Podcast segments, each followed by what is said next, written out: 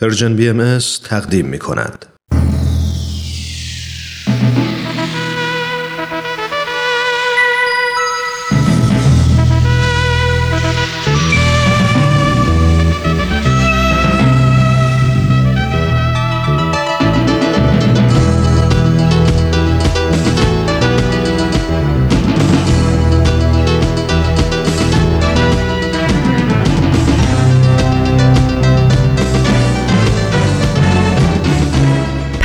دوست. برنامه ای برای تفاهم و پیوند دلها.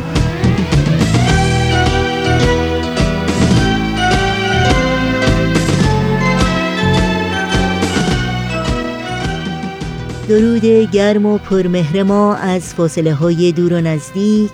به یکایک شما شنوندگان عزیز رادیو پیام دوست.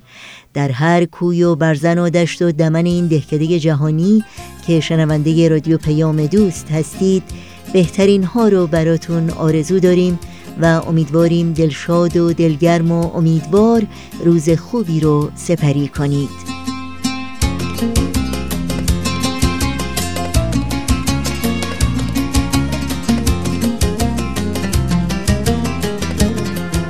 نوشین هستم و همراه با همکارانم.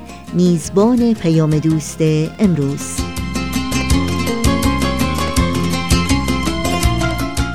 چهارشنبه 16 مرداد ماه از تابستان 1398 خورشیدی برابر با هفتم ماه اوت 2019 میلادی رو درگاه شمار ورق می‌زنیم و برنامه های به سوی دنیای بهتر لحظه ها و اندیشه ها و خبرنگار بخش هایی هستند که در پیام دوست امروز تقدیم شما خواهیم کرد. امیدواریم چون همیشه با رادیو پیام دوست همراه باشید و از شنیدن برنامه ها لذت ببرید. نظرها، پیشنهادها، پرسشها و انتقادهای خودتون رو هم حتما با ایمیل، تلفن و یا از طریق شبکه های اجتماعی و همینطور صفحه تارنمای ما www.persianbahaimedia.org مطرح کنید. اطلاعات راه های تماس با ما و همینطور اطلاعات برنامه های رادیو پیام دوست در صفحه تارنمای ما در دسترس شماست.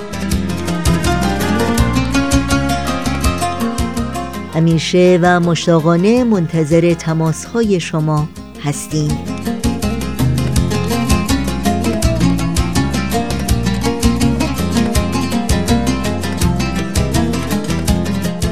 این صدا صدای رادیو پیام دوست با ما همراه باشید.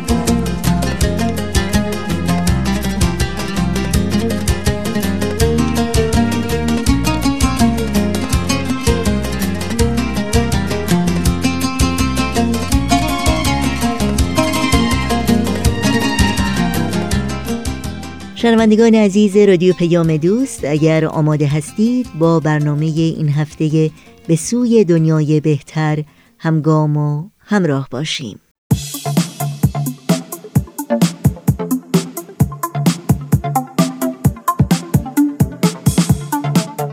همراهان عزیز وقتتون بخیر.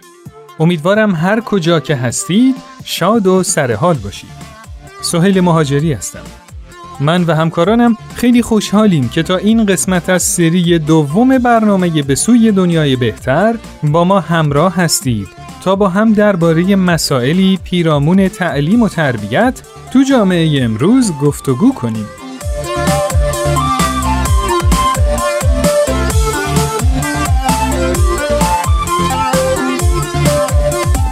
تو این قسمت از برنامهمون به بررسی نقش و تأثیر رسانه تو زندگیمون خواهیم پرداخت. با ما همراه باشید.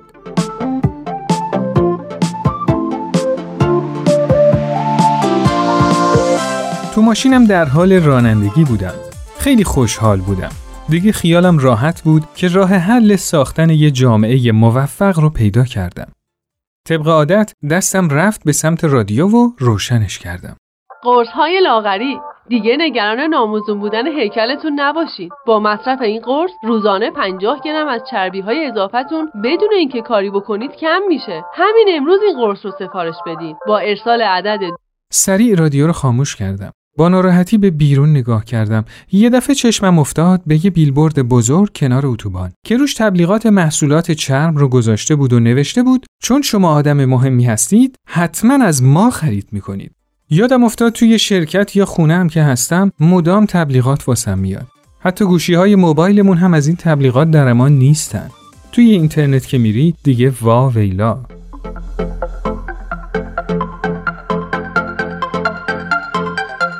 به نظرم رسید که با هم در مورد نقش رسانه تو زندگیمون مشورت کنیم.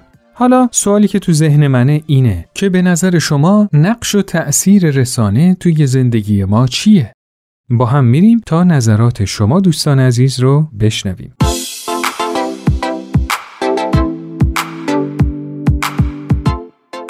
عملکرد رسانه ها مثل چاقویه که اگه دست یک جراح باشه می‌تونه جون یک فرد رو نجات بده. اگه دست یک آشپز باشه ثمرش غذای خوشمزه و اگر دست یک قاتل باشه آسیب رسانه و حتی می‌تونه باعث مرگ بشه. در مورد رسانه ها هم به همین شکل. ما خودمون هستیم که می‌تونیم تصمیم بگیریم که تو چه مسیری ازش استفاده می‌کنیم. اگه تو مسیر خوبی از رسانه ها استفاده بکنیم باعث آگاهی ما باعث اطلاعات خوبی برای ما خواهد بود و می‌تونیم با دنیای بیرون ارتباط برقرار بکنیم. ولی اگه در مسیر بدی ازش استفاده بکنیم مطمئنا آسیب به ما وارد میشه و حتی در کمترین حالت وقت و انرژی مفید ما رو می‌گیره. رسانه می‌تونه نقش بسیار زیاد و متفاوتی تو زندگی ما ایفا بکنه می‌تونه ما رو به سمت سوی که دنیا در حال حرکت سوق بده. تو زندگی شخصیمون به کدوم سمت و سو حرکت بکنیم؟ به سوی نابودی جهان یا به سوی پیشبرد اهداف بلند پروانانه برای یگانگی بشر؟ و در کل منو به ما تبدیل می‌کنه که من هم می‌تونم در میان ما حرفی برای گفتن داشته باشم و به گوش تمام جهانیان برسونم. یک شهروند عادی وقتی صبح از خواب بیدار میشه یکم اخبار تلویزیون و روزنامه رو نگاه می‌کنه. چند تا تماس تلفنی ممکنه برقرار بکنه و حتی با خانواده خودش یه وعده غذایی رو به صورت اینترنتی سفارش بده. همه و همه باعث شده که نبود رسانه ها توی زندگی امروز برای ما غیر قابل تصور بشه. و کودکان هم در کنار تربیت خانوادگی تربیت رسانه‌ای هم دارن. یک کودک با تماشای تلویزیون می‌تونه درباره خودش زندگیش چگونگی رفتارش تو شرایط های مختلف خیلی چیزای زیادی یاد بگیره. و به جرات نمی‌تونم بگم که خوبه یا بده ولی خوب از اثرات مثبت رسانه هم نمیشه گذشت. باید فرهنگ سازی بشه. ریشه بسیار بزرگی از مشکلات بشر امروز در عدم علم و آگاهی به امور پیرامونش است در این رابطه رسانه ای که از دسته و یا گروه خاصی تبعیت نکنه و منافع اونها رو صرفا مد نظر نگیره و برای عموم و به نیت عموم مردم کار بکنه و اطلاع رسانی بکنه می‌تونه در این رابطه بسیار مفید و موثر باشه. ترس، تعصب، خرافات و جهالت همه از ندونستن به وجود میاد و رسانه ها در از بین بردن این موانع برای رشد بشر بسیار مفیدند. زمانی که با در اختیار گذاشتن اخبار و اطلاعات درست و حقیقی برای مردم باعث ایجاد آگاهی و دانایی برای اونها بشن. امروز رسانه ها به نظر من یکی از مهمترین ابزار هستند برای به وجود آوردن این آگاهی و زندگی دنیای امروز بدون رسانه اصلا قابل تصور نیست.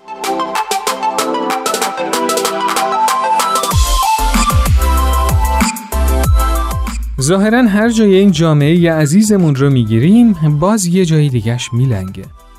وقتی به دوروبر خودم نگاه کردم دیدم خیلی از وسایلی که الان دارم به واسطه که همین تبلیغات خریدم.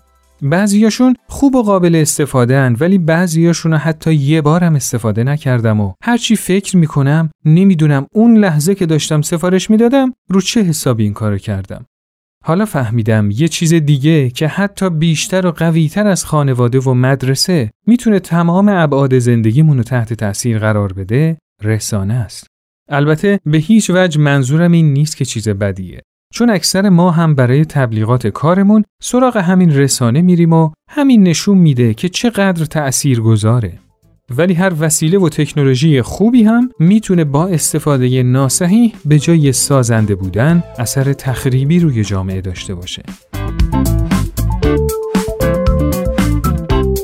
وقتی داشتم با خودم به سختی های اصلاح و سازندگی یه جامعه فکر می کردم دیدم بابا خیلی کار سختیه. اصلا کار ما نیست. قدرت ما به قدرت رسانه که نمی‌رسه چون داره هر لحظه جامعه رو با تبلیغات خودش بمباران می‌کنه. ولی یه دفعه یه جرقه تو ذهنم ایجاد شد. دیدم این ارباب رسانه ها همشون اعضای همین جامعه هستن که از توی خونه ها به مدارس و دانشگاه رفتن و از اونجا وارد بازار جامعه شدن. پس به نظرم رسید باید راه حل رو تو همون مراکز آموزشی جستجو کنیم. شما در این باره چی فکر می‌کنید؟ نظرات خودتون رو حتما برای ما ارسال کنید.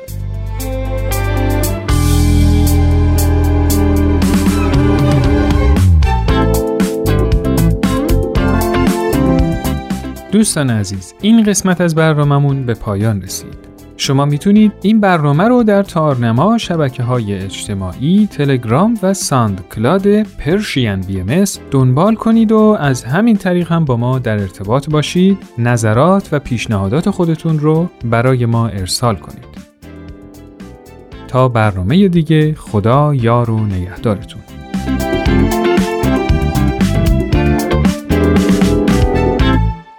برنامه بود از مجموعه به سوی دنیای بهتر که از رادیو پیام دوست تقدیم شما شد. در ادامه برنامه های امروز رادیو پیام دوست با قطعه موسیقی با ما همراه بمونید.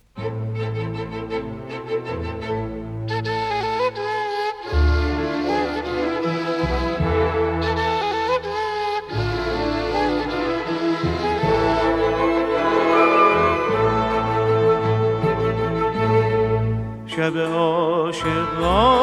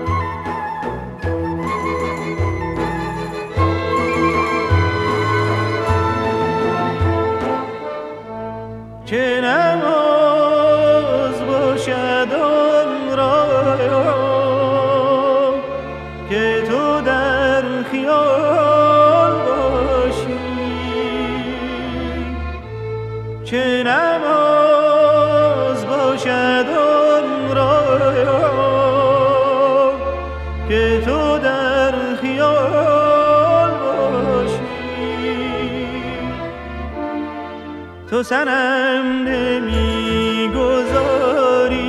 که مرا نماز باشد تو سنم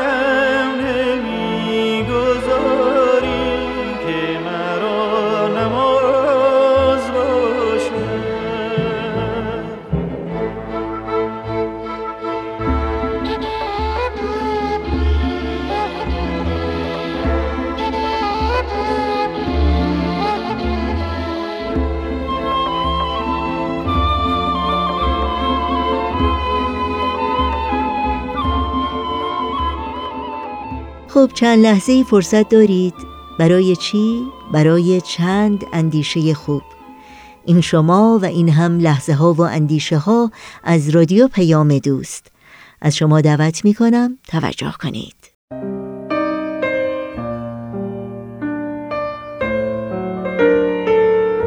لحظه ها و اندیشه ها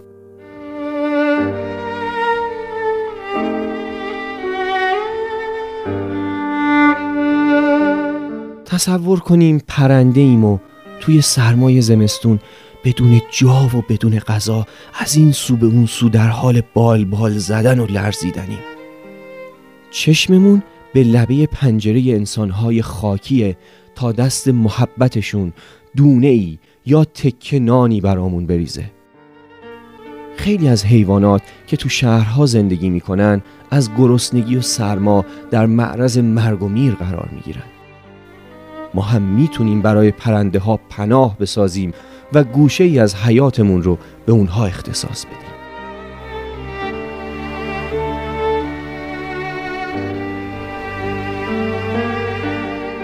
به چند مغازه برای خریدن یه جنس سر زدیم و هنوز نمی‌دونیم کدوم یک از اونها قیمت اصلی رو میگن. حتی نمی‌دونیم کدومشون دارن جنس اصل رو میفروشن و کدومشون متاسفانه از مارکای تقلبی استفاده می‌کنن. بیایم در همین لحظه یاد واجه های زیبای توی کتاب ها واجه هایی مثل انصاف و عدالت بیفتیم. یاد دعای خیر آدم هایی که هر روز روز از کنارمون رد میشن. دعایی که با عدل و انصاف ما قطعا به گوش روزگار. خواهد رسید.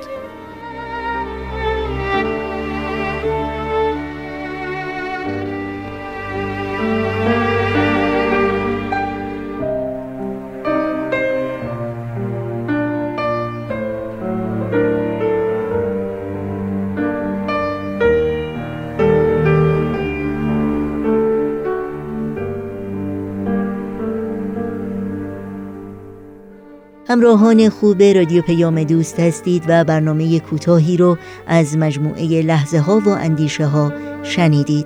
بعد از لحظات موسیقی پیام دوست امروز رو با خبرنگار ادامه خواهیم داد. پس همچنان با ما همراه باشید.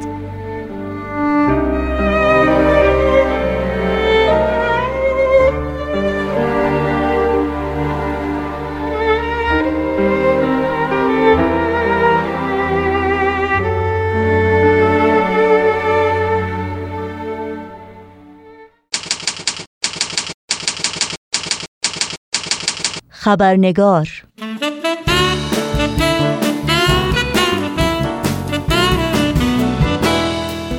دوستان و دوستداران خبرنگار با خوش آمد به شما نوشین آگاهی هستم و خبرنگار این چهارشنبه رو تقدیم می کنم قبل از اینکه به میهمان این هفته خبرنگار خوش آمد بگیم و با او پیرامون موضوع بخش گزارش ویژه برنامه امروز به گفتگو بنشینیم اجازه بدین تا با هم نگاهی گذرا داشته باشیم به پاره ای از سرخطهای خبری در برخی از رسانه های این سو و آن سو و فراسوی ایران زمین. احمد رضا جلالی زندانی دوتابیتی محکوم به اعدام برای اخذ اعترافات اجباری تحت فشار قرار گرفته است. این استاد دانشگاه زندانی از روز دوشنبه هفته گذشته توسط یک نهاد امنیتی به مکان نامعلومی منتقل شده است.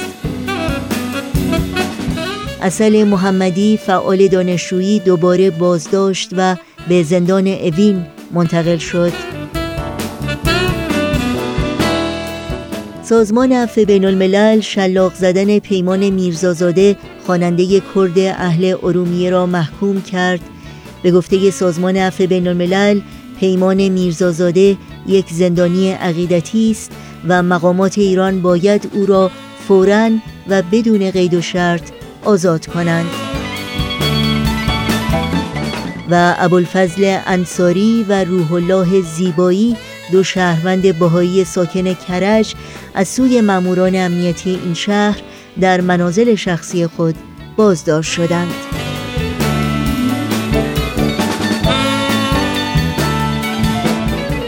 و اینها از جمله سرخطهای خبری برخی از رسانه ها در روزهای اخیر بودند.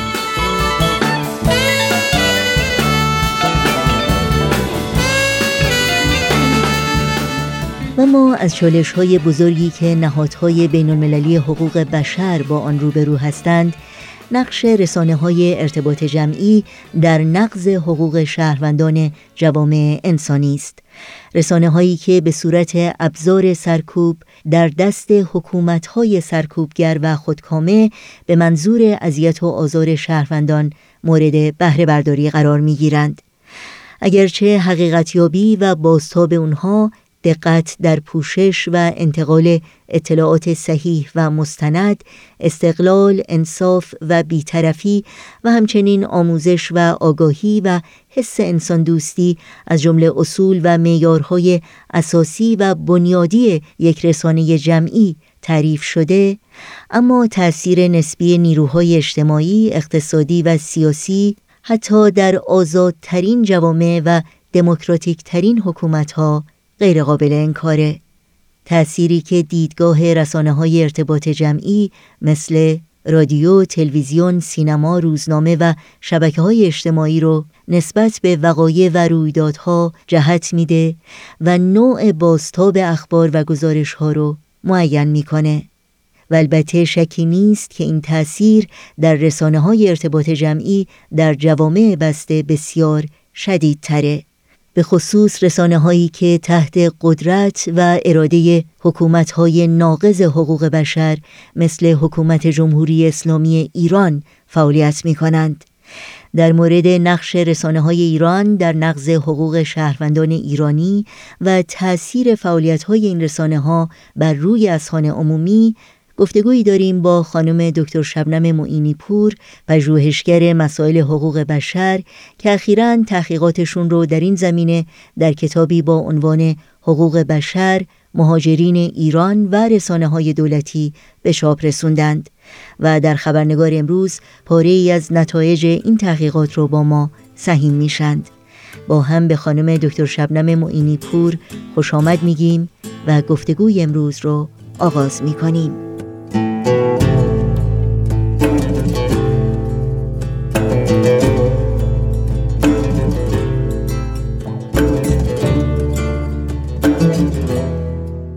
خانم دکتر شبنم معینی پور به برنامه خبرنگار بسیار خوش آمدین. ممنونم از اینکه وقتتون رو به ما دادین. از ادب می‌کنم خدمت شما و شنوندگان عزیزتون و خیلی تشکر می‌کنم از شما برای دعوتتون. خواهش می‌کنم. خانم دکتر معینی پور شما تز دکتراتون رو روی موضوع حقوق بشر و مهاجران ایرانی و همینطور رسانه های دولتی ایران نوشتین و تحقیقاتتون در این زمینه بوده. سال اول من این هست که انگیزه شما برای تحقیق در این زمینه چی بود و چه چیزی باعث شد که شما جذب این موضوع بشین؟ بله ممنون از سوالتون. همونطور که گفتیم تحقیقات من در مورد حقوق بشر و رسانه در ایران بود و قسمت دومش در مورد تمرکز روی مهاجران ایرانی و اینکه اونها در مورد حقوق بشر و رسانه های دولتی در ایران چی فکر می‌کنن. حالا من بعدا وارد جزئیات میشم ولی به طور کلی دلیل اینکه من این موضوع رو انتخاب کردم این بود که همونطور که می‌دونیم ایران یک عضو سازمان ملل هست و به عنوان یک عضو دو تا مسئولیت کلی رو تقبل کرده. یکی اینکه از حقوق افراد حفاظت کنه و از نقض این حقوق پیشگیری کنه. یکی دیگه از وظایف اون این هستش که موازین حقوق بشر بین المللی رو ترویج بده.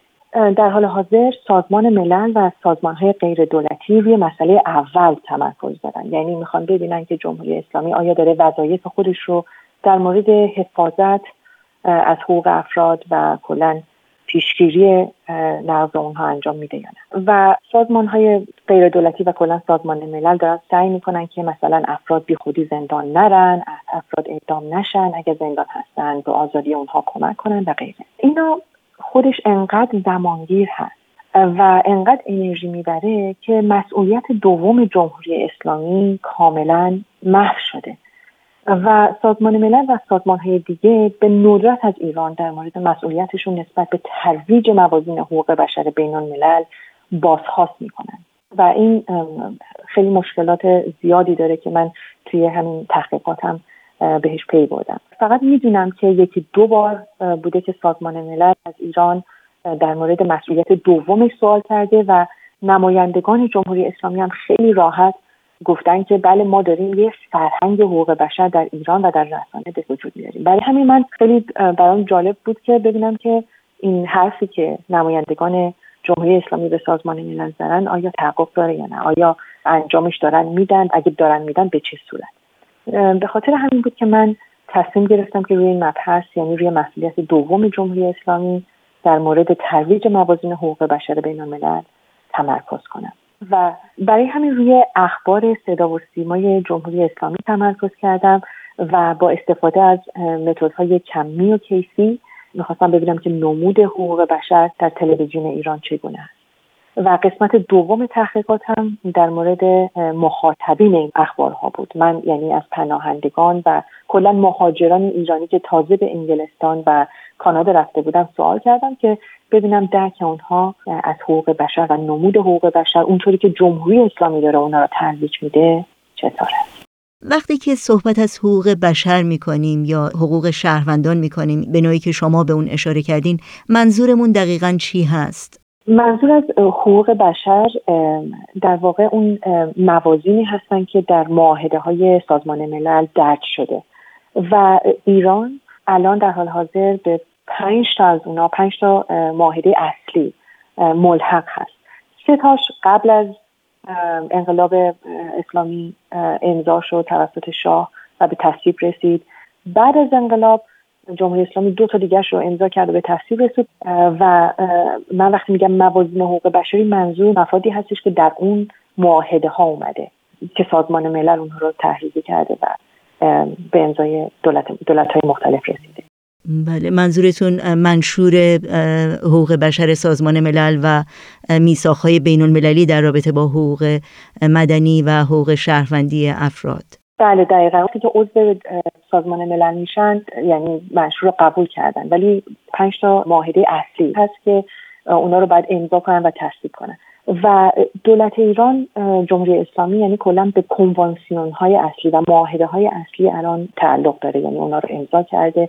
این ستای قبلی که کنوانسیون بینالمللی رفع هر نوع تبعیض نژادی کنوانسیون بینالمللی حقوق مدنی و سیاسی و کنوانسیون بینالمللی حقوق اقتصادی اجتماعی و فرهنگی هستند این ستا بدون هیچ حق شرطی توسط شاه امضا شده بودند و به تصویب رسیده بودند بعد از انقلاب اسلامی جمهوری اسلامی دو کنونسیون دیگر رو به عنوان کنونسیون حقوق کودک و کنونسیون حقوق معلولان به اونا ملحق شد و اونها رو امضا کرد. ولی اعلام حق شرط کرد.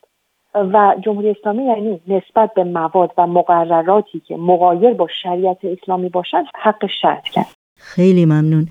در روند تحقیقاتتون در این زمینه چه مواردی یا چه اطلاعاتی رو پیدا کردین؟ چه واقعیت هایی رو بهش دست یافتین که براتون غیر منتظره بوده و حقایق تازه‌ای که در این تحقیقات براتون برجسته شدند؟ در واقع دو تا من نتیجه مختلف گرفتم چون کلا تحقیقاتم دو قسمت داشت. که در مورد خب تلویزیون بود که در مورد مهاجران. با اینکه سوژه یکی بود بینشون. نتایج نشون دادن که در واقع در مورد قسمت اول در مورد تلویزیون ایران که دولت ایران یعنی چیزی که من فکر نمی کردم این بود که اصلا از زبان از موازین حقوق بشری استفاده کنه. چیزی که برای من تازگی داشت این بود که نتایج نشون دادن که دولت ایران موازین حقوق بشر رو استفاده می‌کنه ولی اونا رو ترویج نمیده به اون شکلی که مسئولیت داره نسبتشون اونجوری که سازمان ملل ازشون می‌خواد و اونجوری که وظیفه داره. اونا رو به عنوان ابزاری استفاده می‌کنه برای پیشبرد منافع سیاسی خودش. یعنی کاری که کرده اینه که اخبار خارجی و داخلی رو از هم جدا کرده. و برای گزارش دادن اخبار خارجی از موازین خیلی واضح حقوق بشری و زبان خیلی واضح حقوق بشری استفاده می‌کنه ولی وقتی که به رویدادهای داخل کشور می‌رسیم یه دفعه اون زبان زبان حقوق بشری محو میشه. یعنی قربانیان حقوق بشر یه دفعه تبدیل به اشرار میشن و به جایی که جامعه ایرانی مثلا تشویق بشه که با اونها همدلی کنه تشویق میشه که از اونها دوری کنه. و این نتایجی بود که من از این قسمت اول گرفتم. قسمت دوم تحقیقات که در مورد مخاطبین این نوع اخبارها بود یعنی جامعه ایرانی که من از مهاجرین ایرانی در خارج از کشور سوال کردم این بود که بین افراد بین مهاجرین ایرانی واژه حقوق بشر خیلی به سادگی استفاده میشه. یعنی یه چیز خیلی یه واژه خیلی راحتی که همه ازش استفاده می‌کنن. متاسفانه بدون اینکه فهم و یا درک خوبی نسبت به حق و حقوق خودشون و حق و حقوق دیگران داشته باشن و کلا اصلا حقوق پایه‌ایشون رو درک کرده باشن. و متاسفانه این, این دو نتیجه بود که من از این از این تحقیقات گرفتم ولی به طور خیلی کلی. آیا فکر می کنید که تبلیغات نادرست، شایع پراکنی و خبرها و پوشش های خبری که اغلب ساختگی هستند و با هدف گمراه کردن و مسموم کردن اذهان عمومی بر علیه گروهی هستند تا چه حد تأثیر گذار بوده بر امر حقوق بشر و ترویج اون همونطور که منظور تحقیقات شما بوده؟ من در تحقیقاتم به طور مشخص به دنبال جواب این سال نبودم ولی یه مثال می‌زنم که فکر کنم جواب سوال رو به خوبی بده. یکی از سوالاتی که من کردم از اشخاصی که مهاجرانی که مشارکت کردن توی این تحقیقات در مورد پناهندگان افغان مقیم ایران بود که آیا حقوق بشر اونها مسائل حقوق بشریشون باید در تلویزیون ایران یا اخبار انعکاس داده بشه یا نه؟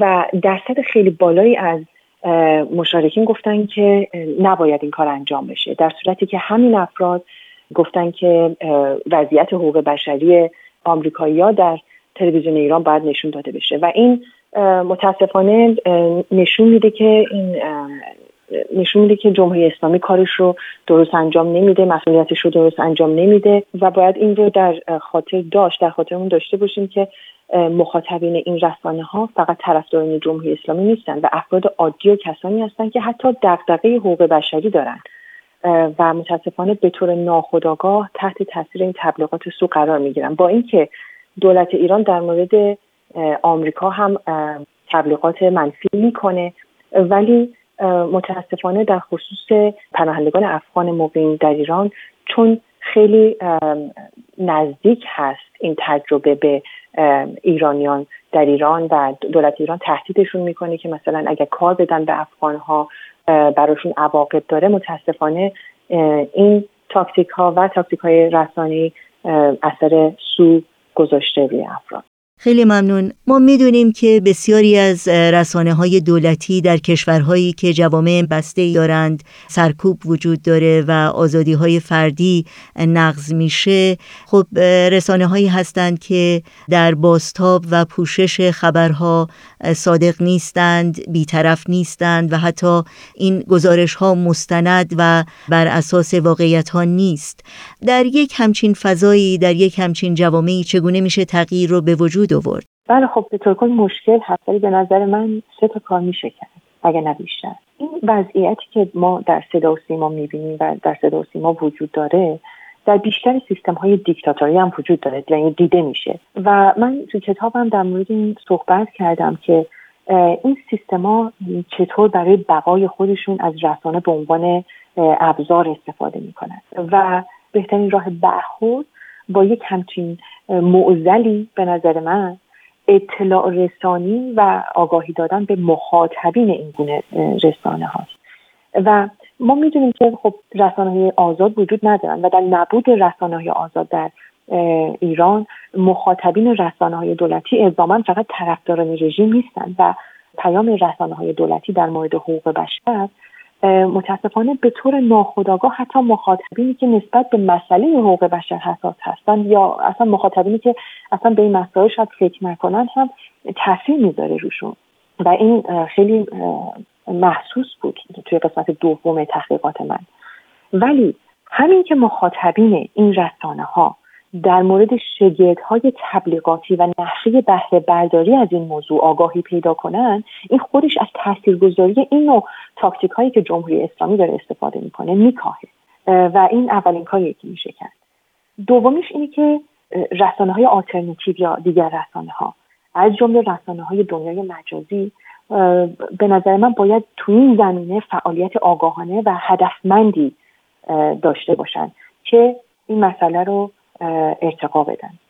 قسمت سوم یعنی کار سومی که میشه کرد این هستش که جامعه بین المللی به جمهوری اسلامی فشار بیاره که به عنوان یه عضو سازمان ملل به تعهدات خودش در خصوص ترویج موازین بین المللی حقوق بشر اونطوری که در معاهده های بین المللی تعریف شده عمل کنه. چون من همونطور که در اول مصاحبه گفتم قسمت اول رو داره انجام میده و از جمهوری اسلامی بازخواست می‌کنه ولی در مورد قسمت دوم یعنی ترویج موازین بین المللی متاسفانه هنوز ما منابع به اون صورت نداریم و این کار انجام نمیشه.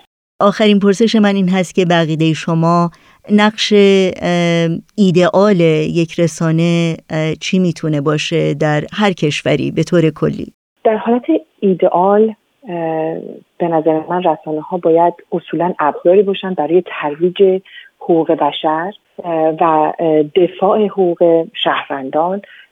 و این رو ما در جوامع دموکراتیک با تمام نواقصی که داره می‌بینیم. و کلا خود اصل نوزده اعلامیه جهانی حقوق بشر ذکر کرده که هر کس حق آزادی عقیده و بیان داره و حق مزبور شامل اینه که از داشتن عقاید خودش بیم و استرابی نداشته باشه و در کسب اطلاعات و افکار و در اخذ و انتشار اون به تمام وسایل ممکن و بدون ملاحظات مرزی آزاد باشه. این مسئولیتی هستش که جمهوری اسلامی داره. خیلی ممنونم خانم دکتر شبنم معینی پور از وقتتون و از اطلاعات خوبی که با شنوندگانمون سهیم شدیم. خیلی ممنون از شما و از دعوتتون. متشکرم. دارم خدایا با تو سخنها. از درد و مهنت از رنج دنیا. هجران تا کی هرمان تا کی بحران ها تا کی. توفان تا کی نیران تا کی اسیان ها تا کی.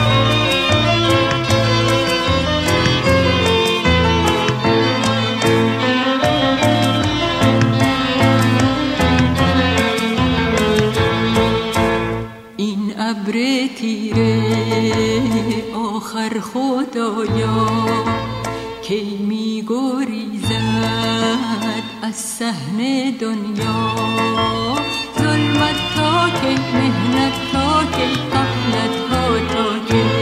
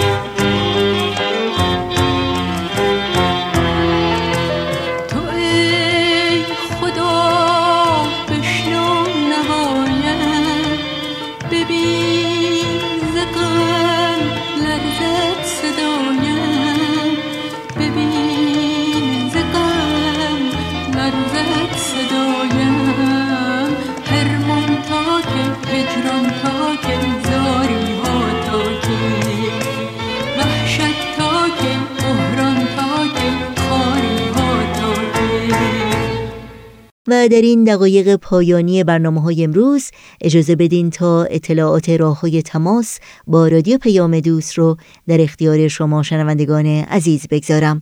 آدرس ایمیل ما هست info at persianbms.org شماره تلفن ما 001 703 671 828 828 در شبکه های اجتماعی ما رو زیر اسم Persian BM جستجو بکنید و در پیام رسان تلگرام با آدرس at Persian BM contact با ما در تماس باشید.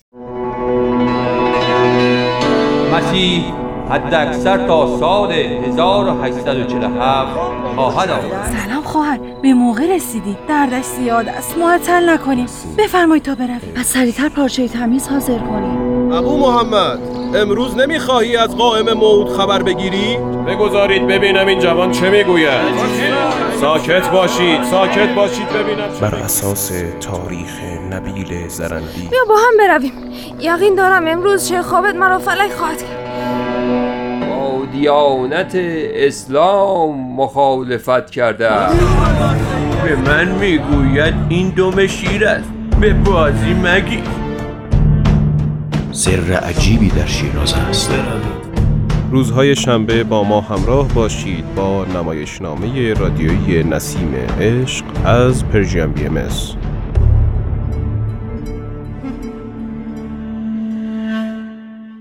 در اینجا برنامه های این چهار شنبه رادیو پیام دوست هم به پایان می‌رسه. همراه با بهنام مسئول صدا و اتاق فرمان و البته تمامی همکارانمون در بخش تولید رادیو پیام دوست از همراهی شما سپاسگزاریم و به همگی شما خدا نگهدار میگیم. تا روزی دیگر و برنامه دیگر شاد و پیروز باشید.